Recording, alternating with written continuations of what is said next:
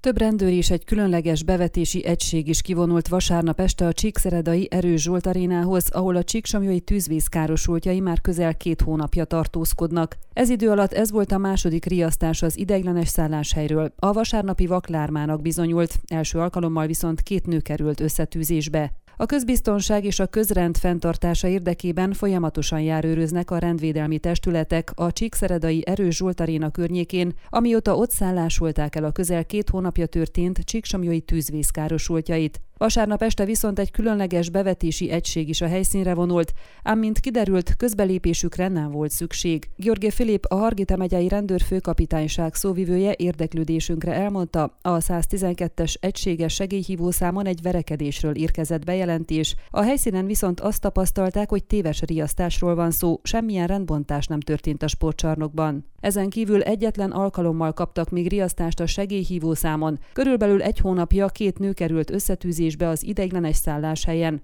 Ezen az eseten kívül azonban a szóvivő szerint nem történtek szabálysértések az arénában az elmúlt közel két hónapban. Ezt megkeresésünkre Szucsó Györge, a Hargita megyei csendőr felügyelőség szóvivője is megerősítette, elmondása szerint a járőrözésen kívül nem volt szükség a közbelépésükre. Ön a Székelyhon aktuális podcastjét hallgatta. Amennyiben nem akar lemaradni a régió életéről a jövőben sem, akkor iratkozzon fel a csatornára, vagy keresse podcast műsorainkat a székelyhon.pro portálon.